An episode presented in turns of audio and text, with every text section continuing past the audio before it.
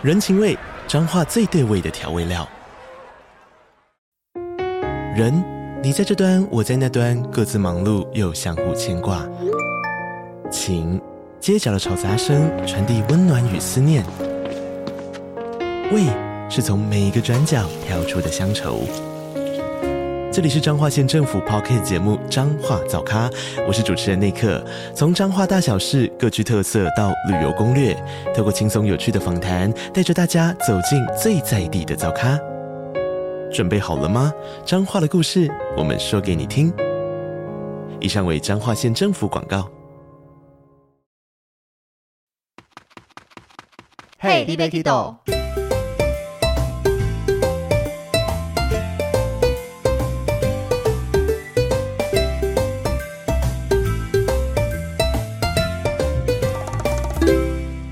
大家好，欢迎收听《Hey, b a k i d o 我是维尼。那今天只有我一个人，不过很多人都说领队非常会讲话，我自己还是喜欢有两个人搭配，我觉得配合起来比较安心啦。不过我们今天邀来这一位来宾，他非常厉害，他同样是 Podcaster，但是他的每一集都是单口一个人讲。而且我很喜欢听他节目，因为他每一集都讲得非常非常的顺。而且据我私下跟他聊聊，他是没什么剪辑的，所以会感觉到，天哪，一个人可以讲这么顺，十几二十分钟就这样一路讲下去，包含讲的像是欧元的纸钞啦，或是英国女皇这一些，甚至他有很多干屌系列，分享很多柳叶的真实内幕，我个人都觉得非常精彩。那这次这个来宾也是瞧了很久，他终于愿意特别搭车上了我们中立录音了，让我们欢迎消息上旅行团的 Brian。Hello，大家好，我是 Brian。你要先跟大家介绍一下你的节目吗？好，我呢，我自己是有一个节目叫做《宵夜帐旅行团》。那其实讲话也没有说特别顺了，其实那是有稿子的，因为有一些东西很多很详细，像历史啊、人物啊、年代这些东西，你不太可能说什么东西全部都背下来的，所以实际上有一些东西你是需要准备稿子的。但是呢。有一些干屌的东西，你也知道嘛？领队讲一些奥克的东西，是完全不需要你搞就可以讲三天三夜没问题。那这种东西就你知道自由发挥就可以。有稿子是一回事，但是讲的好还是要看个人功力啦。那可能就是稿子还没有很熟吧，或者是说有一些就是真的是照稿子念会卡住，而有一些其实我自己念的稿子。稿子上面的东西跟我实际上最后讲出来的东西会有一些出入，因为你没办法真的就是很死板的把那个东西念出来。是，还是要口语一点，念起来比较顺。对啊，就跟你跟客人去介绍东西的时候一样啊。是没错。那 Brian 同时也是我们旅游业的前辈，所以其 实真的很前辈啊。对，相比我来讲啦，是了啦。那可能稍微你的资历高我非常非常多。呃，也没有，我二零一四年入行，那我二零一七年。那也才差三年呢，三年就够了，好不好？加上你的带团经历，因为你自己通常都是带哪一些线路的？应该是说我自己在节目上讲过，说我算是走后门进这一行的嘛。我跟你不一样，我不是走正规的模式应聘招募进来的。大家想知道详细的，请去听《消息站旅行团》。对对对对对，我是有一个小张，很常出现在节目里面。对对对，我就是有一个前辈，或者是我们这个行业里面常常会讲的，就是师傅带进门嘛。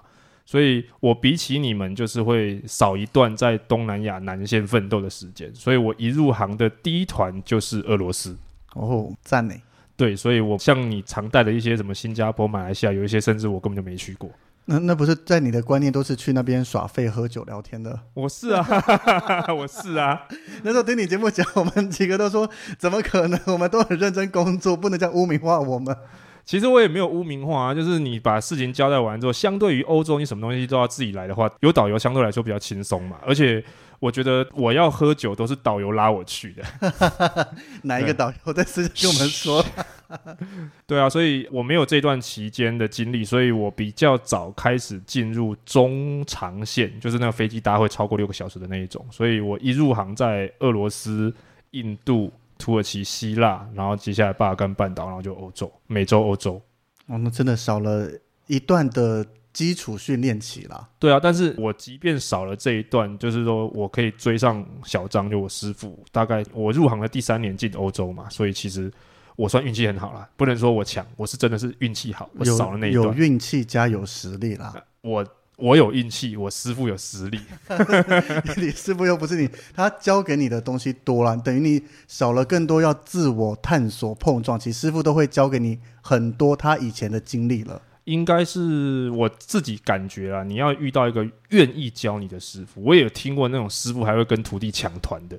哎，这 对，抢团这一种呃团，大家当然都想要啦。你也不能说总叫师傅让给徒弟，都让徒弟自己带团吧？所以我就觉得小张是很妙啊。他那个时候是因为已经有一点厌倦了旅游业，所以他带我去要团的时候，带我去介绍其他人的时候，都是直接跟他说：“你有团直接派给他就好了，不用派给我，我不需要。哦，对你有点像是把他已经熟知的各个，人脉认识下来，然后就直接他也愿意把整个人脉交给你，也不算，就是他以前，因为他比较早入行嘛，所以他认识很多可能都是一些有一些派团的能力，或者是说主管。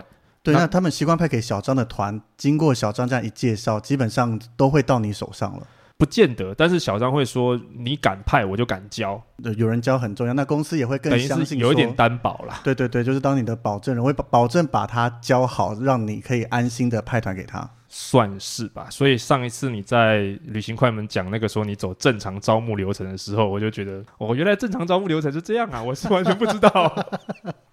是我们应该说旅游业不是大概都是这样子走的吗？当然，你的那个我觉得也不能算是不正常，因为嗯本来就是有两块嘛，一块是从我们这种全部是零的菜鸟，也没有任何门路管道，就一路进来。对对对那我可能还避开了一块是从业务领队开始，对对对，那你的这个就是有认识、有人脉、有师傅，当然那是另外一条正常的管路了，它真的不叫后门。对我只是喜欢开玩笑，这就是我们啊。对，不过今天 Brian 要来跟我们分享的不是台湾带团的经验，因为这个可以讲的人非常非常的多。Brian 要来分享比较特殊一点，就是他到中国大陆那边带团，是带大陆人哦，不是说带中国团，是从台湾去大陆旅游，从大陆那边带团直接飞往欧洲长城线。对对对，我自己带过大陆人团员的团有三次。但是呢，我自己也在节目上讲过，有一次是带这个台湾旅行社的团，然后是去大陆接团，带大陆人去美国参加保险业的百万圆桌。所以是大陆人报名了台湾的旅行团，然后要从大陆出发。呃，应该是他们是接洽大陆分公司，哦，或者是怎么样的一个原因，那个详细我就不晓得。但是你一样是，但是我是飞上海去接团，然后直接从上海带团员飞到那个洛杉矶。可是会议团老实讲，跟我们一般的团差异蛮大的，因为会议团它是有个很重要的目的性，可能大部分的行程就是从饭店到会议场所，就这样不断的往返。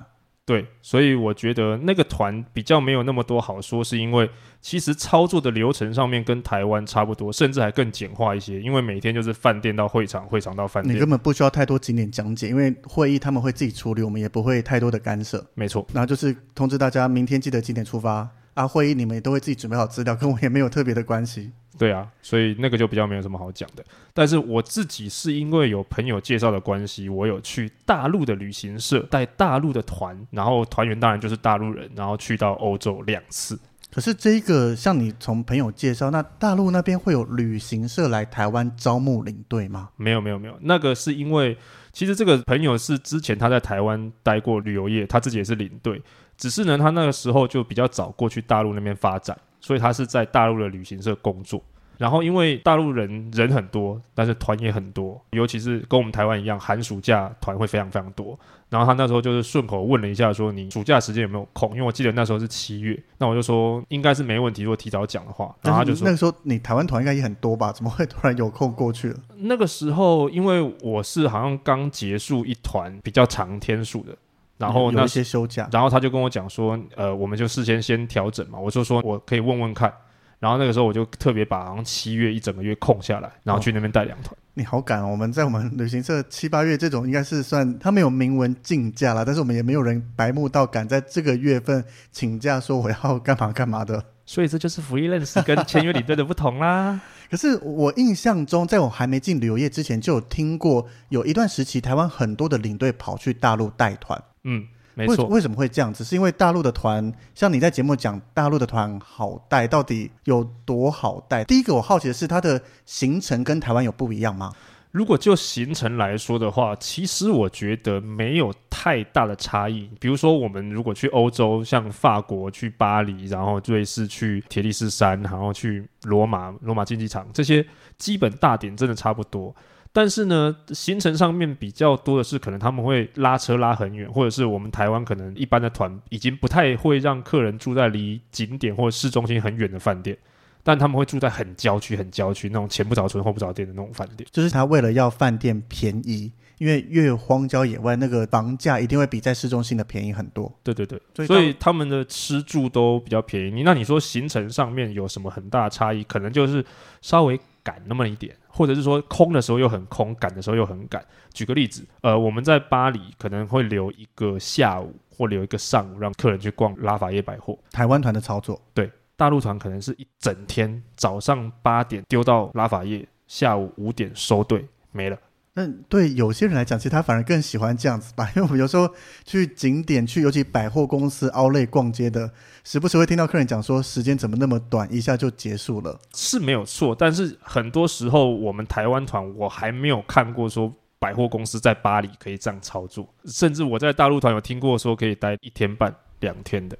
是大陆，我们可能很多人对大陆人的印象也是他们的购买力非常的强大，是所以也是因为这个原因，所以在大陆的这个行程安排上面，针对这些百货公司或所谓购物的地方会排特别久吗？因为拉法叶就是他们讲的老佛爷百货是他们知道的地方。那如果说真要跟台湾行程上面或购物上面有什么不同的地方，就是他们几乎无处不购物，每个地方都有能够买东西的这种地方。那以这个在业内我们这样的看，就是领队就是无处不赚钱吗？哎，可以这么说。但是有一些东西就是小小小小的，就是他们都会想要买一些纪念品，因为你知道有一些，尤其像是法瑞意的这种地方，对大陆人来说，很多都是他们第一次出国的首选，去欧洲的首选。哦，所以他们一定会有一点那种，我必须要买一点东西回去，让大家知道说，哎，我出国了，就很像二十年前的台湾。可是大陆到现在都还是嘛，因为已经有听原本在台湾带团的导游讲说，大陆团现在过来的购买力好像逐渐在下降。对一线城市的话，是真的是这样，像北京、上海，然后沿海地带的话，差不多是这样。可是你要想，大陆还有二线城市，还有三线城市，而且那边人可能更多。而且，比如说像我去北京，我主要那个旅行社是北京的团，他们就是京津冀，就是天津、北京跟河北这三个是对同个地方出团的，都是北京首都机场。那河北的人可能相对于北京的人来说就没有这么常出国，嗯，对。对啊，所以他们还是会有这种需求。更何况大陆人实在太多太多了。可是在，在大陆团上面呢、第一个觉得差异最大应该就是团员嘛，一个就是台湾人，一个是大陆人。嗯，那我自己去过大陆几次，我觉得那边的人，因为很多人会对大陆人觉得就是水准不高，可是我觉得要看地方，因为其实大城市的人不输台湾。可是有些可能比较偏乡一点的，也不能说他们水准不好，那他们本来的生活就是这个样子。那你在带团上面，这个团员的性质会有很大的差异吗？因为实际上我只带过两团，嗯所以我即便是在我在我自己的节目上，我也说我没有办法讲的是所有的团都是这样的，但至少我遇过的团，他们的水准、教育程度的话都还 OK。会不会是因为今天能花得起这个钱出国，他必须有一定的水准？也有可能，但是如果他们是从偏乡出来的话，可能对于国外的见识可能没那么多。但是我觉得，像你前面讲，领队会觉得大陆的团员好带，是因为我觉得他们比较会尊重领队，他们都会叫你什么什么岛，比如说维尼姓王嘛，就王岛王岛王岛这个怎么样，王岛那个怎么样。这在台湾很常见呐、但是他们真的你讲什么就是什么耶，尤其早期过去的，他们基本上就是说，哎、导游这可以买吗？可以，可以，可以，可以，可以。这个手表可以买吗？可以，可以，可以，可以，可以。那个船可以搭吗？可以，可以，可以，可以。他们都会先来问你，因为他们都不知道。而且在大部分的话，他们语言能力是相对于台湾人来说，感觉上会略差一点点。所以变成你的意思是，他们带起来比较听话，不会像台湾人比较多个人的想法。哎，算是吧。可能我还是觉得我运气还算不错，我总觉得你在我节目讲的有点保守，相较你的节目来讲，因为我不知道你的节目可以这样可以畅所欲言？你可以安心的放开来讲，因为是你讲的啊，而且我也没有这个经验，是你讲出来的啊。也是也是没有啦，因为我觉得如果我们今天讲好带这件事情是有一些是感受上面的，有有一些是操作上面的哦，那每个地方都不一样。我们举个例子好了，比如说操作上面，其实你在带大陆团的时候，可能是他们的以前的旅游业就是这样操作的，所以实际上你在车上。你讲的多，讲的少，你讲五分钟、十分钟就放麦，就不讲话，或者是你讲半个小时、一个小时，他们都不会介意。那那当当然就选择讲五分钟啊，会有什么影响吗？但是我们以台湾带台湾团的习惯来讲，我怎么样也要讲个半个小时四十五分钟，少说大概二十到四十，因为每个人的注意力就是看还车有限，对，看车程嘛。对啊，总不可能讲你说长程短程，不管到任何地方，如果你每个景点都只讲五分钟，在台湾应该早就被客诉到了吧？因为代表你都没讲什么东西啊。但是我有实验过，就是我曾经有实验过一天就只讲个五分钟十分钟，他们真的一点都不会有任何的反应呢、就他也不会觉得说，哎，你怎么不介绍？他们到底有没有在听啊？他们有，我跟你讲，我还有团员做笔记，但是他就是不会问你，他只是就是，哎，你没讲话了，哦，那他们就看窗外或者是睡觉或者聊天，他不会说导游你怎么都不讲话，也不不会有人发问啊，说哎，可不可以讲一下这个，讲一下那个？几乎没有哎、但但他们会私底下回来问说，我们刚才看到那个东西是什么？这很正常，大部分出国都有这种好奇心。对，，但是他们不像台湾的客人就会跟你讲说，啊你怎么都不讲话、啊，那不用介绍哦，什么之类的。有些可能不会讲，就直接那个回去的调查表就直接写上去或客诉回去了。对啊，而且台湾的团员比较介意很多事情，用词很小心。我是怕伤害你，好不好？不我怕怕不怕伤害我自己，自残没差的。所以说他们在操作上面，像讲解可以不用花太，也不能讲不用花太多精力。我相信应该大部分带大陆团的领队，包含大陆人，他们本身也都不会到这么混吧？不会，但是就是说他们以前有没有不知道，因为我我毕竟我去的时间是二零一七的样子，我记得我是一七年去，比较现代一点了，嗯 想得了。一七还一九我也忘了欸、反正一七还一九，反正就是比较后期的，早期的大陆团是很夸张的。什么样的夸张？所谓的夸张，就是说导游出去，基本上导游的话就是圣旨，因为他们出去可能刚刚开放也没多久，然后他们去的话，很多东西就是都要听导游的啦。就我叫你这边花十万购物，你就请把十万掏出来。当然也是没有那么夸张啦，但是就是说，因为你他们也很多语言也不通啊，或者是还有很多操作的模式也不一样。譬如说早期他们的团出去，我自己你呃，你将来之后如果带欧洲团或者是带一些什么土耳其啊什么，你就会发现他们的团员很容易会围围绕在台湾团的周边，然后听台湾团的领队介绍，或者是他们这边请的华语的导游介绍。那你去问他们为什么，他就跟你讲说，因为他们的领队在车上都没有介绍，然后到了点也只是跟你讲说，这里就是某某某的地方哦，等一下大家我们在这边停留个四五十分钟，然后我们等下就集合，然后大家自由活动这样没了。这么简单，我我自己有类似的经验，是进饭店的时候，然后我当然会跟团员再讲一下，虽然车上导游有介绍过饭店，还是会把一些重点再跟大家在大厅的时候说明一下。然后这时候就有大陆的人过来说：“哎，那个什么什么在哪里？”然后第一个听语调就不对，他绝对不是台湾的人。那第二个我看了他一下，说：“你又不是我的团员。”我心里当然这样想，不敢直接说出来。嗯，然后我就一开始没理他，结果他在烦我第二次，我真的直接用比较重一点点或严肃一点点语气跟他讲说：“你不是我的团员，你先让我把我的团员处理完，有事我再帮你。”就会觉得这本来也就是这样子啊，我的团员就是难不成要眼睁睁看着我花时间跟他沟通完再来处理我团员，一定是我自己团员优先。那后来我的团员上楼以后就问一下说你到底要干嘛？他说他想跟柜台好像拿多拿一个枕头还是棉被之类，可是他不会讲，柜台听不懂，然后就帮他。可是弄完了以后就说你不会找你的领队吗？他是说我们领队发完房卡就消失了，我连他住哪里都不知道。所以我第一次听到这个，就觉得怎么会这样子？领队出国报房号，让客人随时找得到我们，应该是正常的吧？在台湾当然是正常，嗯，在大陆就不一定。但我觉得这不见得是坏事，因为怎么说呢？就是大陆人对于领队，他们还是认为他是有上下班时间的。今天导游早上出现，他带我们出去旅游，这就是他的工作，他上班了。回到饭店把房卡发给你之后，他就下班了。但是大陆有一个习惯，你也知道，他们都会用微信嘛，嗯，对，他们可能会就拉一个群，他不会知道导游领队住哪里，但他会有微信的群可以问。那至少还找得到人，我觉得是合理的啦。但是是不是每一个人都会这样做，不知道。可是其实你说的状况，我觉得很有可能是比较像自由行，因为我们如果说真的，即便想要去帮他什么，他都会叫跟我们讲说：“哎、你下班了，你下班了，你说我自己来，我自己来。我”他根本就不会来问我。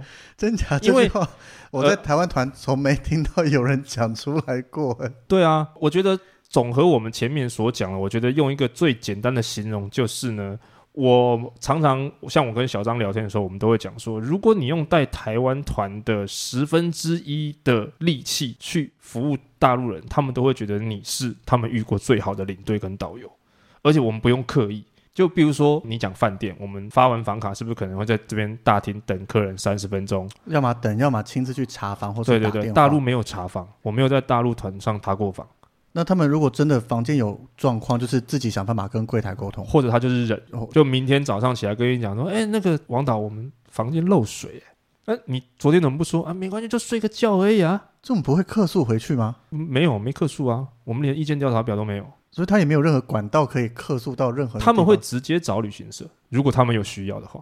但是比起来，我听到小张说比较多的是，他们会给你锦旗，什什么东西？你说锦旗奖励表扬你说我这你是我遇过这辈子最好的领队这样子。你说团员给领对对对，锦旗，锦旗，而且很大一面哦，大大小小的锦旗，感谢状，他们很喜欢写这个，大陆人很喜欢写这个。然后在在团上就给你们，还是没有没有，下团了之后请可能请他的儿子啊，或者是他自己写，或者是去打造一面锦旗给你。哦真的，好 特别，而且你说以我们在台湾带团的十分之一，那如果我们拿出正常对待台湾人的模式去的话，他们会吓到吧？想说你怎么了？就是他会觉得说，为什么原来导游领队可以做到这样？像比如说，我有一次印象中，我去那个带他们去意大利的那个天空之城，然后里面有一对老夫妻啊，那老夫妻呢，就是老公行动不方便，然后他们要走到天空之城，然后他们发现那个他们走不上去，他就想说他那他在这边休息就好。然后我们下车之后往回走，要回到集合点，但是因为集合点有一个转弯，那我们要弯下来之后才在那边等车，然后他们就可能没注意，他们就直直的往前走，然后我就冲上去，就是因为我看到他们会往前走嘛，我在那边等嘛，然后我就冲过去跟他们讲说：“哎，两位两位，我们在这边集合哦。”然后就说：“啊，你真的好好好啊，我们以前的领队都放我们这样跑好远之后才回来啊，什么之类的。”然后我自己在节目上也有讲过，我之前在维也纳的一个餐厅嘛。然后就遇到那个走迷路的那个别团的团员，然后他就讲说可不可以帮他联络他的领队，然后那领队电话上先骂，然后等下联络好了之后，那个领队冲到餐厅之后又再骂说你刚才说几点，你怎么都忘记了？什么巴拉巴拉巴拉，你搞什么东西啊？什么？他们就可以这样子。台湾团你试试看，你有看到我的表情很震惊吗？就是领队怎么可以对客人讲出这些话来啊？嗯不要说是你震惊，当初小张跟我讲的时候，我也不信啊。对啊，我我自己去的时候才发现，啊我们连客人有时候偶尔会遇到那种惯性迟到的，你已经因为他一直迟到对其他客人并不公平，可是你很想骂他或是严肃一点讲话，但是你又怕被他可能投诉说领队态度不佳或怎么样，那对我们来讲其实很苦恼。但是到大陆团，如果今天迟到。变成我是可以直接，当然不可能说所谓骂脏字或怎么样，但是我可以有点像是老师在跟迟到的学生讲说，因为你迟到，你害得我们大家怎样怎样怎样之类的，所以你不能再迟到了。我跟你讲一个我自己的实例，嗯，我带团那一团去德国的时候去吃饭，然后吃饭，大陆人都很想要去超市买一些东西嘛，台湾人其实也是啦。大陆人啊，全世对对，就想要去超市买一些东西，可能晚上可以吃嘛，可能就吃不惯那当地的食物。然后呢，他们就说要去超市，我说好，没关系，我们大概十五分钟之后要开车，因为我们还要赶回去饭店，司机都有那个工作的时间，嗯所以你们十五分钟之内一定要赶回来。然后呢，有一对夫妻，他们之前就已经迟到过两三次，是惯犯了。然后最后一次在德国，他们又迟到。上车的时候，我就直接的跟他讲说，这边一车有三十几个人，你迟到一分钟，你就浪费三十几个人的时间，而且这个司机是还会有超时的。如果超时的话，他可能要罚钱，而且还要被扣点。那个罚钱的话，我是不会出的、那如果下次司机必须要赶回去的话，我们只能任由他赶回饭店，那我就只能把饭店的地址传给你，请你自己坐车回去。所以希望你不要再有下一次了。然后呢，明天我们要去瑞士，我们要搭火车，火车是不会等人的，所以我希望你准时。然后如果这个东西发生在台湾，你回去就准备一个客诉要死。你刚刚讲话对大陆人是这样的口气，是嗯，这的确在台湾，我觉得你回去就死定了。大概除了比如说你真的要搭火车、搭飞机这种，会比较稍微严肃一点点去说，就是不要迟到，不然飞机不等人，火车不等人。嗯但是对你刚刚的口气，在台湾团上面是没应该也办法这样讲，也不用等回去，可能他下一秒马上就传赖给业务客诉了。对啊，然后你知道那对夫妻隔天瑞士我们一点要集合，他十二点半就在集合的地方立正站好等着我。就我们没有刻意，我只能说，就是我觉得你跟大陆人在讲这些东西，只要你是有理的，我们当然不会说什么超干辣屌就骂骂 骂一堆能，这样子啊。但是只要我的是有理的，因为他其实他为什么我会刻意跟他讲？其实如果你只是一般迟到也没问题，因为他在威尼斯已经迟到过一次，而且害我错过一次船班。那很严重，整团错过船班。没有，是他们两个错过，我等他，我请，因为还好威尼斯有 local guide，、哦，那导游那可以先 local guide 先带正常的那个船班跟其他的团员去吃饭，嗯，那我等他们两个夫妻下一班船，还好，不然植入盖的话，就是要么全团一起等，要么放生呢。对啊，所以已经有一次严重的记录了，然后中间也有小的那个，但是在德国，因为我必须要跟他说明天瑞士是搭火车，我真的没有办法再来，而且这样拖下去，因为有的时候路况什么的，他们的车行程又很赶，司机如果工作时间到，真的很麻烦，所以我必须要板起脸跟他们讲话，但是没有任何一个人觉得这样的讲法是不对的。而且其他的团员会跟他说：“你不能不能太迟到啊，怎么样？那个王导生气了，怎么怎么之类的。是 对，很不一样的世界。而且包含像听你讲说，连在机场，我们一般报道最头痛的就是客人的位置，因为团体毕竟是统一划位，依照姓氏排列。那在大陆那边也应该是这样子安排嘛，应该航空业都这样子做。是，那他们尤其人又这么多，飞机应该大部分也都是客满的。那你要怎么帮他们换位置之类的？哦，在大陆带团没有换位置这件事情。如果你有换位置的需求，你自己去 check in 的时候，跟那个哦哦，对了，要事先跟你讲，就是跟我们台湾团操作不一样，他们不会先把登机证刷出来给我们，我们哦。集合完了之后，通通带到那边去，跟他讲说，你直接拿着你的护照去 check in，他会给你登机证。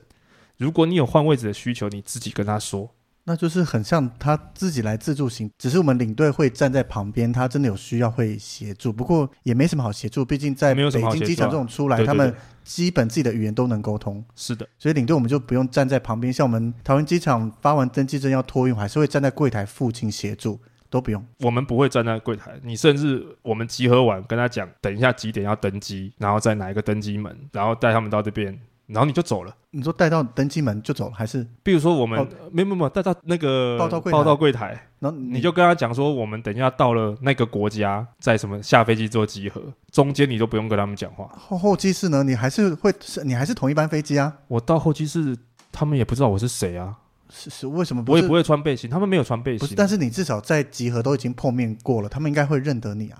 认得出来的会点头啊，但是我们不讲话也不会干，就是你也不用像我们在台湾，我们现在带团可能后期是会主动看到客人去打个招呼，去不会聊个两三句，不会，没有 social 这件事情。或是你可以躲到最后一刻 final call，你再登上飞机也可以，你先上去也没问题啊，像你有那个航空公司会员的，你爱先上去就先上去啊，可以哦。我们其实是可以的。但是我们是在带团吗？对，但是我们的习惯还是会问一下，说我们这个团的那个客人是不是都上去了？这也不是习惯，这是一定要做的事。我要确定我的客人都有安全上飞机啊。，对对对，但是大陆不用，可以不用。就是把基本的做好，他们自己去报到、话位、托运行李，有行李有状况那些也都他们自行去面对。我们其实秉持着我们自己的习惯，我们还是会看的人大概都 check in 完了之后才离开啦。可是我要说的就是，他们真的没有帮他们换座位这件事情。你手上就没有登机证，你要怎么换？是啊，而且他们直接面对地勤，就像我们东南亚有些国家回程的时候，登机证是个人去柜台交护照以后才刷出来的，那个对我们来讲最开心，因为位置就不经过我的手上。那你真的要什么位置，我可以协助帮你翻译、帮你沟通，但是位置给不给得出来，客人会比较清楚的知道说，哦，是航空公司没有给他。对啊，因为我们透过航空公司给我们机票，然后像我就曾经讲过，说我被客人拍过桌子，说他没有换到他想要的位置，但是航空公司又不是我开的，对啊，你就不是搭什么我们名字的航空公司，或是我们比如说你是搭饮料旅行社的航空，或是动物旅行社航空。那如果真的是搭这种航空公司，我们应该位置我们有，你也不用，排了吧？应该就直接排好了吧？就是我客人有什么需求，应该都会自动处理好才对啊对啊。对啊，所以我觉得反而这应该台湾旅行社要学，就是让客人自己 check in 自己划位。你可能要先跟航空公司讲吧，因为现在会统一刷出来，应该是航空公司的政策。嗯，是对啊，因为我们都是到团体柜台，他们一个一个在外站也会啊。外站 case by case 啦，我知道东南亚线大概一半一半的状况，嗯欧洲那些呢都是有的地方也会，如果他们的像比如说长荣，他们的地勤有的就会帮你全部刷出来。所以看各家航空公司状况不一定，但是我们个人都觉得能让客人自行向一般的 FIT 客人去处理，对领队比较方便。那我不知道对于航空公司或对于旅行社的操作上有没有什么样的困难点，或是比较不方便的地方？但是我觉得，如果讲到话位这件事情，我觉得即便是登机证先刷出来，我觉得你可以让客人让他在 check in 挂行李的时候，如果你对座位有问题，你问他。但是 check in 柜台比较难处理啊，通通常我们这种状况都会直接到我们团体柜台请地勤处理。所以我我只是说我希望有一天，那很难嘛。可能我们这辈子还看不到吧？会不会这样子？有生之年系列。但是我蛮好奇的，你说这样子的，等于站在大陆人跟团的这个角度上面来看，领队好像都不太有做事情。那你最后要跟他们收小费，或是我们所谓的服务费，你到底要怎么跟他开口要这个钱？重点就是因为在大陆团的逻辑跟操作的模式里面，并没有小费这一个项目，没有这个东西。那所以你们是领出差费吗？带大陆团？他有一。点点的出差费，但是那个出差费大概就是足够你一点点的一些折扣你的成本啊。这个顺便要跟大家提一下，就是说带团大陆团的领队带团是有成本的哦。什么样成本？你是说我们台湾人要带团要搭飞机过去，在大陆的住宿啦什么的？呃，不是这件事情。即便是大陆人自己的领队带他们的团也是有成本的，因为比如说像我们在带台湾团的时候，我们去国外，如或者是你如果有听众朋友自己去过欧洲，你会知道说。说去到一些城市，你住饭店的时候，晚上 check in 的时候，他会跟你收可能 city tax 城市税，也不止欧洲啦，其实很多国家你在付钱的时候都会含这个税，只是有时候它整个包在房价里面的，你没有注意到。嗯，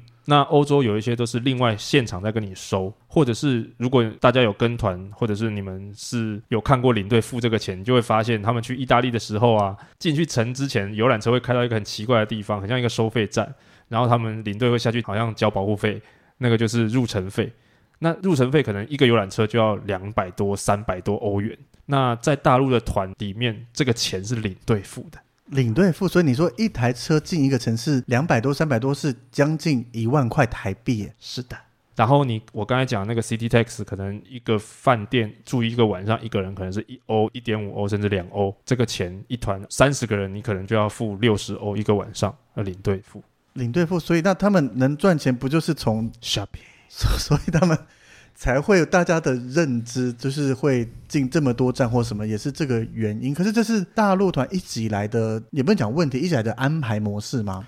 我觉得他们好像是，因为我带这两团的模式稍微有一点点不一样。这个都要付钱的这件事情是没错的，但是因为像他们会看，比如说有一些地方的路线比较多，shopping 站。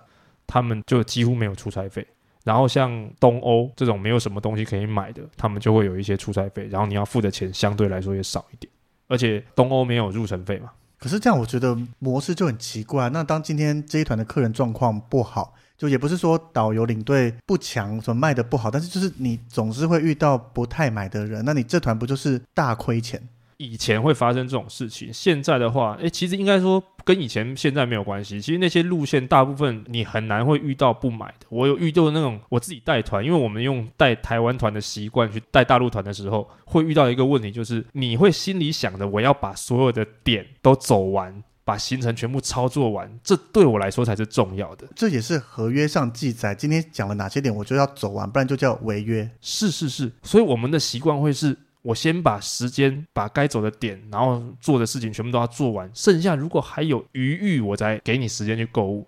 大团不是，他会跟你讲说：“王导，你可不可以不要走那么多地方？我们没有时间购物，拜托你停下来好不好？我们签那个同意书给你没问题，我不要不要逛了。”然后他就跟你讲说：“王导，你为什么都不让我买东西呀？”就是他会有这种状况，这到这是到现在会发生的嘛？因为你这样子分享，等于是二零一七或一九年的事情。是啊，我自己带团就会有团员问我这个问题啊，就是我们怎么逛这么久还没有去买东西？对啊，就是我们怎么来了欧洲这么多天了，你还不让我们去购物？可是他的购物，他要的是，比如说是去超市啊，当地的地方，还是要去我们所谓购物站购物？其实，在他们来说，像是百货公司啊、奥莱啊这种地方，超市不算。像他们能不能买名牌包，能不能买 LV？为什么到现在他们还是想要买这些东西吗？是因为不好买，还是价差太大了？我觉得第一是价差太大，第二个是他们的国内还有假货嘛。哦，对啊，而且他们进口的东西真的很贵很贵很贵，然后欧洲可以退税，所以他对他们来说那个很便宜，所以他们宁可不吃饭都要排队买 LV 啊。这那这这领队来讲就开心的笑啦，因为你所有的购物，大部分领队应该都是正常操作了，他们都这么想买，当然是带进去我们所谓合作的购物站里面。算是吧，那个都是旅他们的旅行社安排好的。那他们可以所谓划站或怎么样嘛？因为我们台湾的旅行团出团，基本上就是行程怎么写就怎么走。嗯今天无购物团就是不会进购物站，今天只进一站，我们就只能带一站，不会有多的。嗯，那大陆的模式呢？大陆模式基本上会进的，他一定会写。那其他的就是说，其实也算华站，其实就也很像说，这个地方是唯一能不用钱上厕所的地方。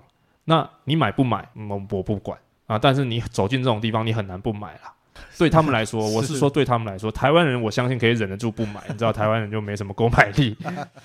那但是对大陆人来说，你随便什么瑞士小刀啊，什么行李箱啊，什么钢笔啊，什么你就停一下，就比如说像那个什么天鹅堡底下，就就就那个停车的地方、上厕所的地方，就是卖东西的地方。就反正你爱进不进随便你，但是那边就是方便有厕所，那进去了对他们来讲就是会顺便带个一些东西出来。你也可以不要买啊，但是比如说我们的集合地点就是在这边，那比如说你知道大陆你介绍完之后，他们不一定会借导览器，然后他们可能会有你会留一些时间给他们拍照什么的。那感兴趣的人会去，但不不感兴趣的人他就会在集合点附近逛一逛嘛。那嗯集合点附近就有一个购物的地方，你再怎么样也进去绕一绕，难保你就不会买了。而且那种地方最特别的是什么？他们那些店员都会讲中文呢、那是特别安排的吧？对啊，你就知道一切就这么的水到渠成嘛。那根本没有，好不好？以我们这样子来看，就是精心设计安排的。好，那就是那么一切都是这么的顺理成章嘛。是，然后就是介绍介绍就有，然后领队接下来就可以获得一些额外的收入了。没错，可是那这样子，以大陆的旅行社这样在排，他真的都不会担心领队赚不到任何钱吗？因为对我们来讲，出去工作就是要赚钱呐、台湾的的旅行社会在乎你领队赚不赚到钱吗？可是我们至少基本的有所谓的服务费在呀、你讲大陆这边，你出去你这些啊，那我应该说，台湾的旅行社有在乎国外的 local guide 赚不赚得到钱吗？很现实的一件事情吧，就是我们在台湾卖那么多低价的团，那去到当地人家也是补贴的嘛，导游补贴，不是领队补贴，是导游补贴。或是所谓的各站补贴，对啊，那你都在台湾都敢卖那么便宜了，你有想过台湾的旅客出去不买这件事吗？台湾的旅行社也不会想到这件事啊，台湾的旅客也不会想到这件事，因为你都敢卖那么便宜的，反正我就是舔着脸我就不买，你能怎样？所以大陆人其实他们的规划反而还比较合理一点，就是比如说像是法国、瑞士、意大利这种什么东西都好很好买的地方，你的成本就比较高。那东欧它就只让你付一点点，基本上大概算起来，我自己这两团的平均算起来，我觉得可能像东欧那种地方，大概你的收入可能还大概跟你台湾领小费差不多。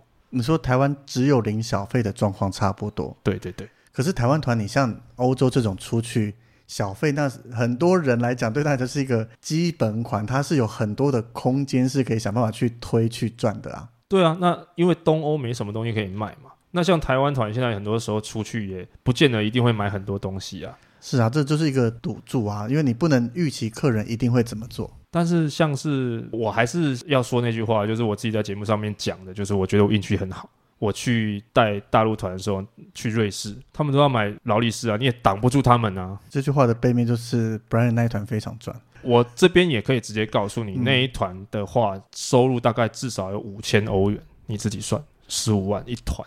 那这一团十五万，以台湾团出去，你你自己这样带团下来，平均台湾欧洲团的收入大概要多少？欧洲团，你这个小费你自己会算啊。如果三十个人，还有其他有的没的，就是以你的经历嘛，平均下来约台湾团没有什么有的没的耶。我应该要说的比较重点的一件事情就是呢，他们现在就是他们有很多所谓的一价全含，就是我跟我们讲的台湾讲的全包的意思。所以上面没有写的，你也不能卖自费活动。那如果要卖自费活动，是回去不能有任何人客诉，不然的话你要全退。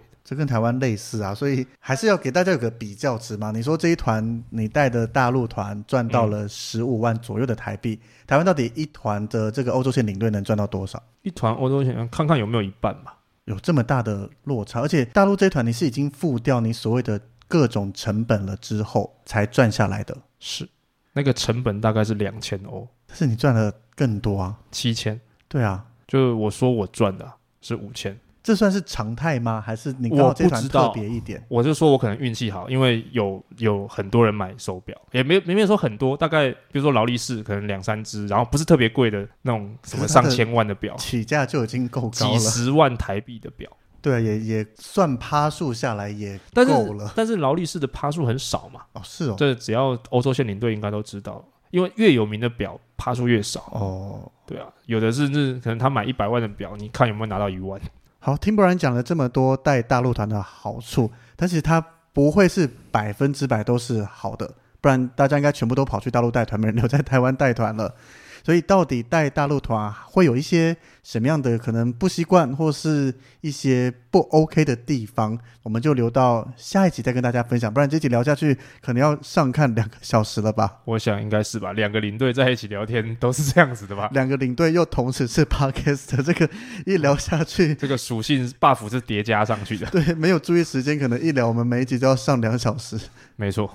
所以我们下一集再请 Brian 来好好跟大家分享一下带大陆团到底还有哪一些大家不知道的事情。那这一集我们就先聊到这边。如果大家觉觉得带大陆团还有哪一些你是有疑问的，也可以先留言告诉我们。有任何的问题，不管是在我们的 Heady Big Kiddo 还是 Brian 的宵夜这样旅行团那边，都会好好的跟大家回复。希望大家应该都有个满意的答案。